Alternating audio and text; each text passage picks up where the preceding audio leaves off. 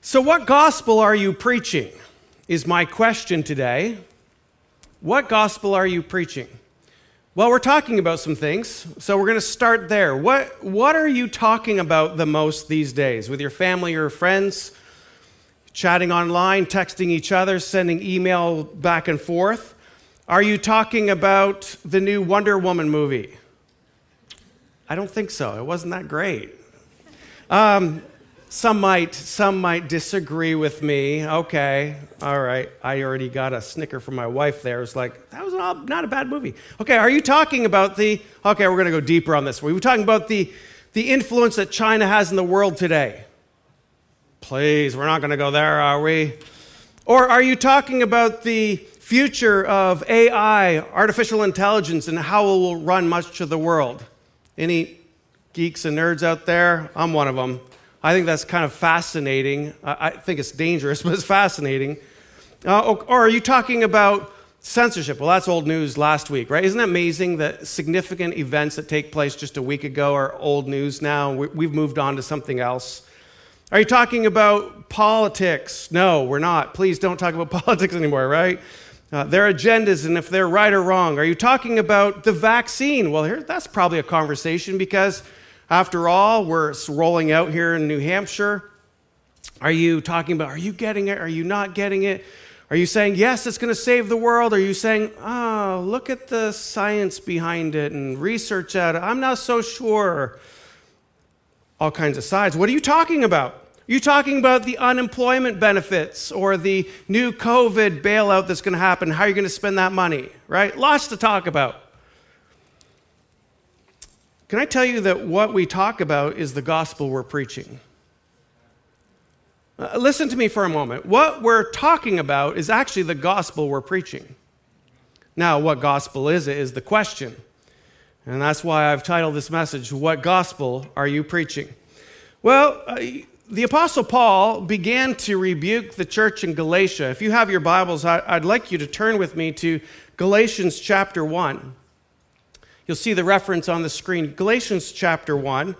Or if you have your smartphones, I do really encourage you. I know it's like old school to actually bring a physical Bible.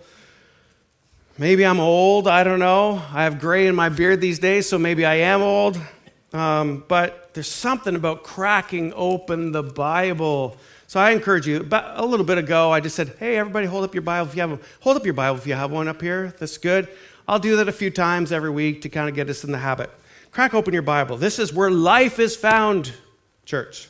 Galatians 1, chapter 6. The Apostle Paul, who's writing the church of Galatia, says this I'm astonished that you are so quickly deserting him who called you in the grace of Christ and are turning to a different gospel. Not that there is another one, but there are some who trouble you and want to distort the gospel of Christ. But even if we but even if we or an angel from heaven should preach to you a gospel contrary to the one we preach to you, let him be accursed. We have said before, so now I say it again if anyone is preaching to you a gospel contrary to the one you received, let him be accursed. My question is what gospel are we preaching? What gospel are we listening to? So, who is your God? Who is or what is your Savior? What are you putting your hope in, and what, are you, what is giving you peace? Because a lot of our conversations could be we hope that this substance, this leader. This is going to give us something, right? And we're talking about the something, but are we talking about Jesus? Because what we talk about is the gospel we're preaching. So the Apostle Paul begins to rebuke them and saying, hey, hey, hey, wait, wait a second. Because of whatever is going on in the, their culture in that time and in their world, he's saying, you're starting to add things that don't really make a difference. And are we adding things to what we're talking about that really don't make a difference? Interestingly enough, the gospel that gets preached sometimes can so easily in our humanity get twisted by the current events, right? I, I have to admit, and I actually have to repent before you. I'm, I am a little bit interested on what's unfolding in our world today. Now, I'm not saying be naive about it, but I have to say I probably have spent too much time talking about it with uh, some people. And I've realized that I've probably been talking about scenarios and what ifs and, and theories more than I've been talking about Jesus. And I just wonder if I've been preaching a gospel other than the gospel of Jesus Christ because I've been talking about different things. You know, the, the, the early disciples of Jesus also struggled with it. Here, Jesus came and he's talking, and you're going to say, well, what is the gospel? We're going to get there in a second. And, and they began to say, ah, Jesus is coming to establish a kingdom. That means he's going to overthrow the Roman Empire. So much so that Peter, you know, feisty Peter, one of his disciples, when Jesus is about to be arrested, takes out his sword and lops off a, a soldier's ear, the military man's ear. And, and Jesus like, oh my word, do you guys not realize this is not the fight I'm fighting? And maybe we need to be reminded that sometimes the, when we look around the world today, that we can get so feisty about politics and we get so feisty about um, global things and diseases and pandemics. And, and Jesus saying, guys, hello. Would you talk about me and my kingdom and be focused on the things that I've asked you to be focused on? The interesting thing is, eh, we've been told about this at the very beginning of time that, that human nature has this propensity to want to know. I want to know. Because if I know, then I somehow feel at peace. If I want to know, then somehow I can prepare. If I know, Jesus planted two trees in the garden at the very beginning. Do you know those two trees are? The tree of the knowledge of good and evil and the tree of life. What was the tree that Eve and then Adam took a bite of the fruit afterwards that God had said, Don't, don't go there, don't eat from that, because surely you will die? The tree of the knowledge of good and evil. Isn't it interesting that that's the tree? And, and don't we do that today? We just want to talk about what's good and what's bad. We want to know, we want to have the knowledge of what's good and bad. And you're probably thinking, like, isn't, isn't that right? Isn't that right? But the interesting thing about the difference between the tree of life and the tree of the knowledge of good and evil is one brings life and one brings death. How can that be? How could knowing about good and evil bring death? And I'll tell you why, because I've been living it. I like to know. And if we're talking about all these things, about the what ifs of the future, and who's right and who's wrong, and who's evil and who's good, my mind and my heart and my spirit are not connected to the thing that gives me life, which is Jesus. The tree of life is the life, is the source of life, means you're connected to God, which means you're connected to Jesus, and you're living by the Spirit of God that dwells inside of you. So I'm now somewhat talking to people who already believe in Jesus. I'm very aware that you're watching online. Some in here are not there yet. And that's why I love that you're here. You can belong before you believe.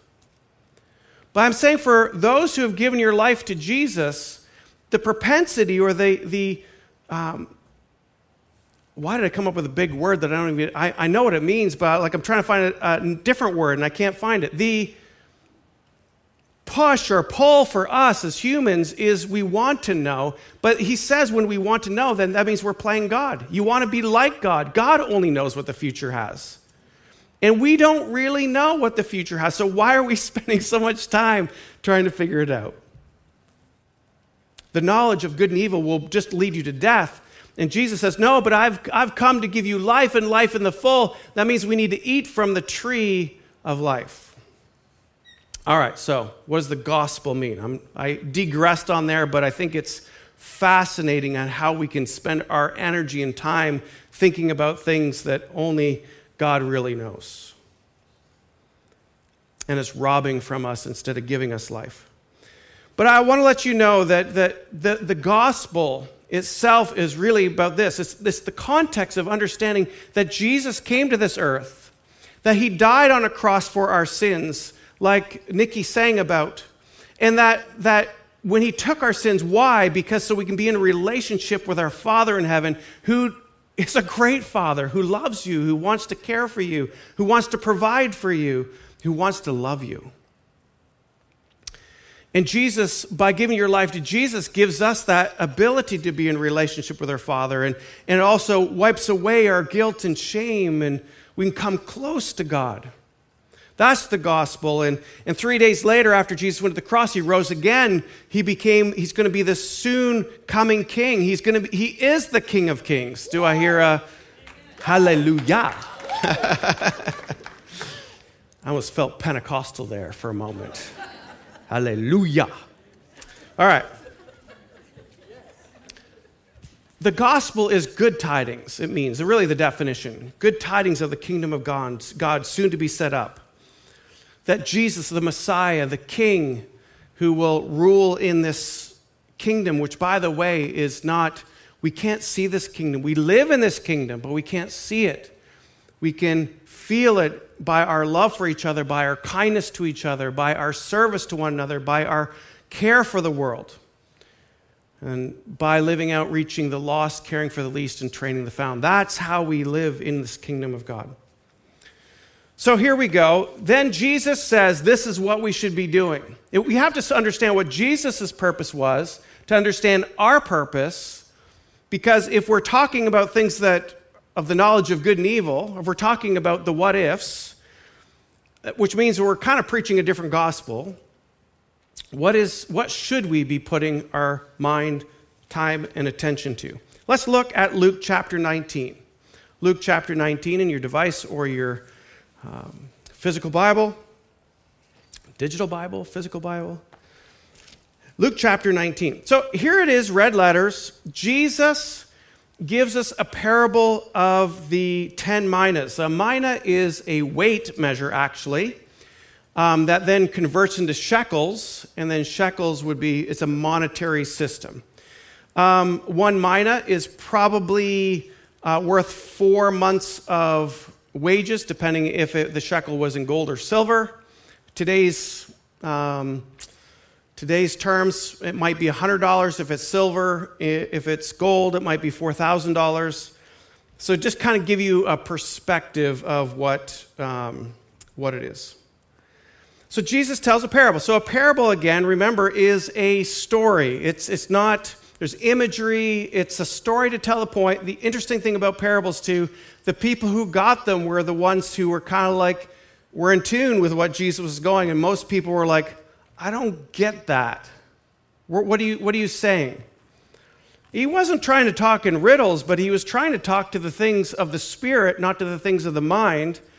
So we're going to go there because this passage can be difficult to understand, uh, but I feel like it's really clear and it ties into what gospel are you preaching? Because what we're talking about, or what's on our lips, or what we're talking is, is is what we're saying is the gospel. So we want to be a true gospel. We want to be sharing the things that bring life.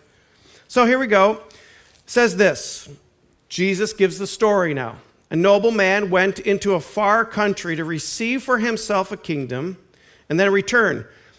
Calling 10 of his servants, he gave them 10 minas. Remember? So each a weight of shekels. And he said to them, Engage in business until I come. But his citizens hated him and sent a delegation after him, saying, We do not want this man to reign over us. When he returned, having received the kingdom, he ordered these servants to whom he had given the money to be called to him, that he might know what they had gained by doing business. The first came before him, saying, Lord, your minas have made ten minas more. And he said to them, Well done, good servant. Because you have been faithful in very little, you shall have authority over ten cities. And the second came, saying, Lord, your minas has made five minas. And he said to him, You are uh, to be over five cities. Then another came to him, saying, Lord, um, here, are your, here is your mina. I kept it, laid it away in a handkerchief, for I was afraid of you because you are a severe man. You take what you did not deposit, and you reap what you did not sow. And he said to him, I will condemn you with your own words, you wicked servant. You knew that I was a severe man, taking what I did not deposit and reaping what I did not sow. Why then did you not put my money in the bank? And at my coming, I might have collected it with interest. And he said to those who stood by, Take the mina from him, give it to the one who has ten minas. And he said to him, Lord, oh, so he said, and they said to him, Lord, but he has ten minas. I tell you that everyone who has more will be given, but from the one who has not, even what he has will be taken from him. But as for these enemies of mine who did not want me to reign over them, bring them here and slaughter them before me. Wow, what was that story all about? all right, I'm going to pack that for you. I think it's really important that we understand this. So, first of all, who is the nobleman in the story? Jesus is the nobleman. Okay, so he's talking about himself in a parable. So, who are the servants? the servants, uh, so those who have already given their life to Jesus would be considered the servants in the story. The minas represent, what do the minas represent? That the God is giving them a sum, or Jesus is giving us a sum of money, or not really. He's, what does that represent? It represents he's giving us something as a deposit. He's giving us something that he wants us to do with that. He's looking also for a return. He's looking for it to be multiplied. Now, I'll get to I'll tell you what that is in a moment. It's I don't it's not money that he's not talking about. He's just making an analogy because people understood the the what money can do when you invest it, it can multiply. He's looking for multiplication. So, he says go do business. What business should we be about? We should be about the business of what Jesus is doing and seeing his kingdom grow and expand. And we're making deposits of the gospel. Deposits of the gospel, the good news of Jesus and his saving grace. And we want to see that investment multiply. Okay, but what does it mean, though, that he takes what he does not deposit and reaps what he does not sow? Again, can sound confusing because the servant misunderstood who Jesus was. He correctly understood that, that this is who Jesus is, right? He's asked us to make deposits into people's lives of Jesus in the kingdom, right? He's asked us to share, to preach the gospel, to share Jesus with other people, make a deposit of the kingdom in somebody's life. But when Jesus returns to earth, he is going to actually reap that harvest for himself. So he's saying that what he, what he, he takes what he does not deposit and reaps what he does not sow.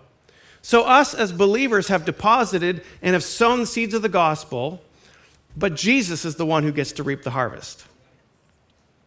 All right, so, so, they, so he said it correctly. He understood that, but he said he's a hard man. He's a hard man. He goes, Well, if you thought I was so hard, then why didn't you actually do something with the money? He was really upset with a guy who just buried the money.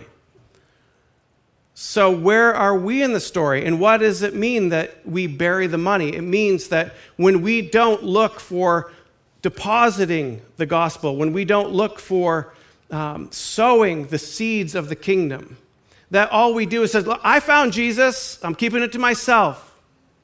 And he says, Oh, wicked man.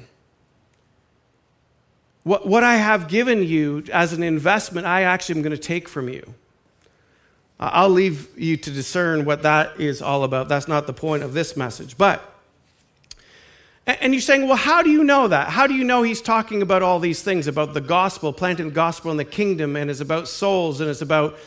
The interesting thing in my Bible, it, it starts by the, the paragraph or the heading of the the 10 minas. And sometimes we just start there like that's the beginning of the story, but you have to realize it's just a heading. You up into verse 10.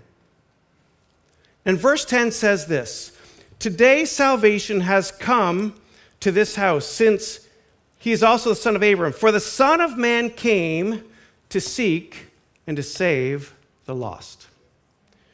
So he's saying that Jesus' purpose is to seek and save the lost, bring people into his kingdom where he has covering, care, protection, love, puts them into a family, cares for them, gives them purpose, removes their guilt and shame, gives them hope, peace, joy, fulfillment, all the things that the Spirit gives, right? Love, joy, peace, patience, kindness, goodness, gentleness, self control, all these things that as a family of God we get to experience together.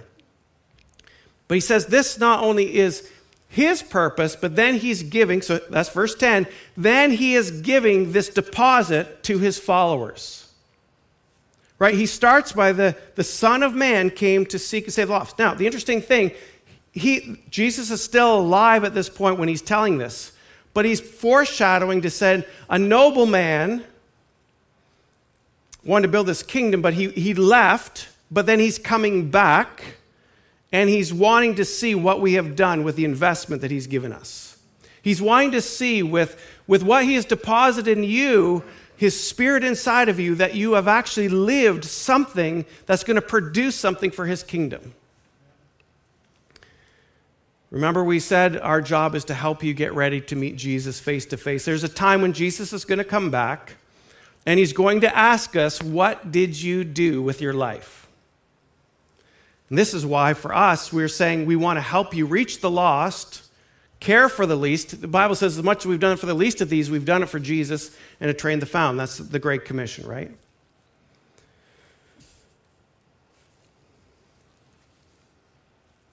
So I want to go back to the two trees for a moment as we're finishing up here. Because I think it's really important to go to what I started with is what we talk about is the gospel we're preaching. What we talk about is the gospel we're preaching. And we see Paul's rebuke of saying, hey, hey, guys, you're talking about things that was not the original intent of what Jesus was talking about. The gospel that was given to the original apostles and disciples, you guys are talking about things that don't really make a difference for the kingdom of God. So, the difference that we need to be asking ourselves is how often are we actually talking about Jesus in our conversations? Because if we start talking about Jesus, then we have an opportunity to start depositing things of the gospel into people's lives. And I'm not saying you need to go around evangelizing everybody that you meet, but what I am saying is you need to be sensitive to the Spirit of God that resides in you and be willing to make deposits that will reap a harvest for the soon coming King of Jesus Christ. Because Jesus is looking for that. And he rebukes the one that does not do anything with the gift that he has already given them. That, that he's given them a mina, he's given them a gift, he's given them something to, a deposit that's to be multiplied. He gave us that example of money just because you can try to get your head wrapped around this idea of, of interest and multiplication of an investment. And he said, I've, I've invested something in your life that I want you to invest in other people's life that's going to have a multiplication effect for the kingdom of God. And then you, you, again, you ask that question, but what is that again? Go back to verse 10 that Jesus came to seek and to save the lost. Why are the lost so important? God says his heart is that none should perish. That none should perish.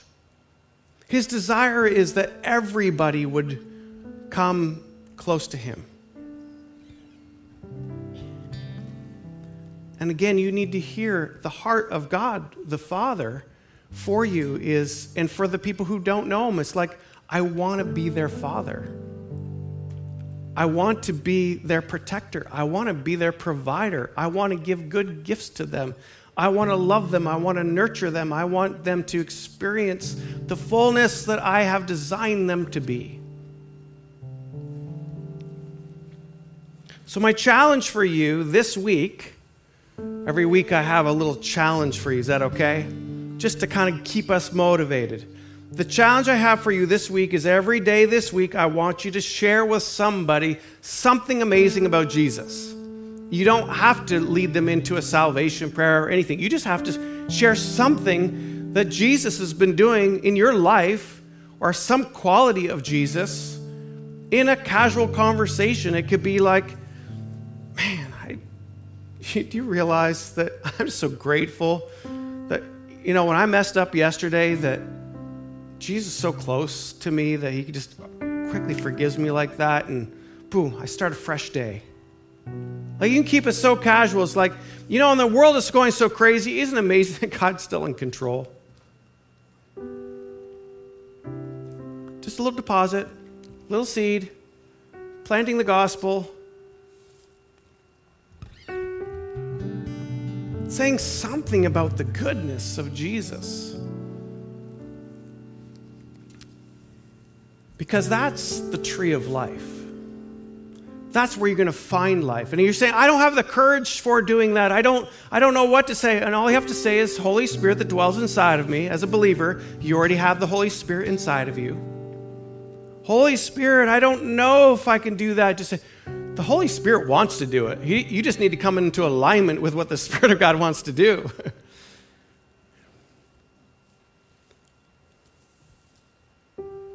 Ask for more of the Holy Spirit, and I don't even know if it's more. I mean, the fullness of the Spirit is in you. I think you just need to say, My spirit, I want to come in alignment with the Holy Spirit. My mind, I want to come submission to what the Spirit of God wants to do. And part of that is training your heart and your mind to hear the voice of God. And remember last week I said if you're not in the Word of God, you're going to be deceived this world is full of deception. The antichrists of the world will deceive you because they mask themselves of angels of light. Be in God's word, be in time of prayer, be in community. And then you can begin to hear the still small voice as you go around making little deposits of the gospel by just what you're talking about. So, all I'm asking is instead of talking about all what you would talk about throughout this week, just decide that you're going to include one conversation about Jesus every day in your conversation. Do you think you could do that? Hmm, I haven't seen too many heads nodding on that one. All right, we got it. Those online, you got that one?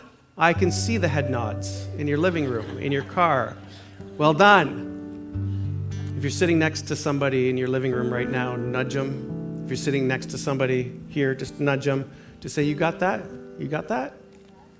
All right. Next week, you're going to ask him, right? You're going to hold each other accountable on that. That's the way we grow. It's the way we grow. But I want to let you know the stakes are pretty high. This is not a time to live casual, uh, be a casual Christian. This is not a time to take your faith casually. This is, this is becoming an intense time spiritually for our world, for our nation, for us individually. We need to be in tune and we need to be prepared and we need to be living obedient to what the Spirit of God is doing and saying, But I'm here to encourage you. You've got it. You can do this. We're in it together. Welcome to Church Online. My name is Pastor Mark, and I just want to say thank you for taking the time to join us in watching our services online. Maybe you can't be at our location today and you're watching this from home or on the road. We just want to say thank you for tuning in. And maybe you can't get to a physical location at Grace Capital Church, then this becomes part of your regular routine to do church live on your computer or on your device. We want to say, Invite some friends with you.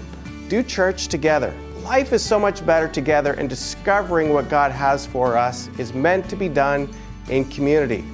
Gather people together and enjoy these services for weeks to come. Thank you for watching.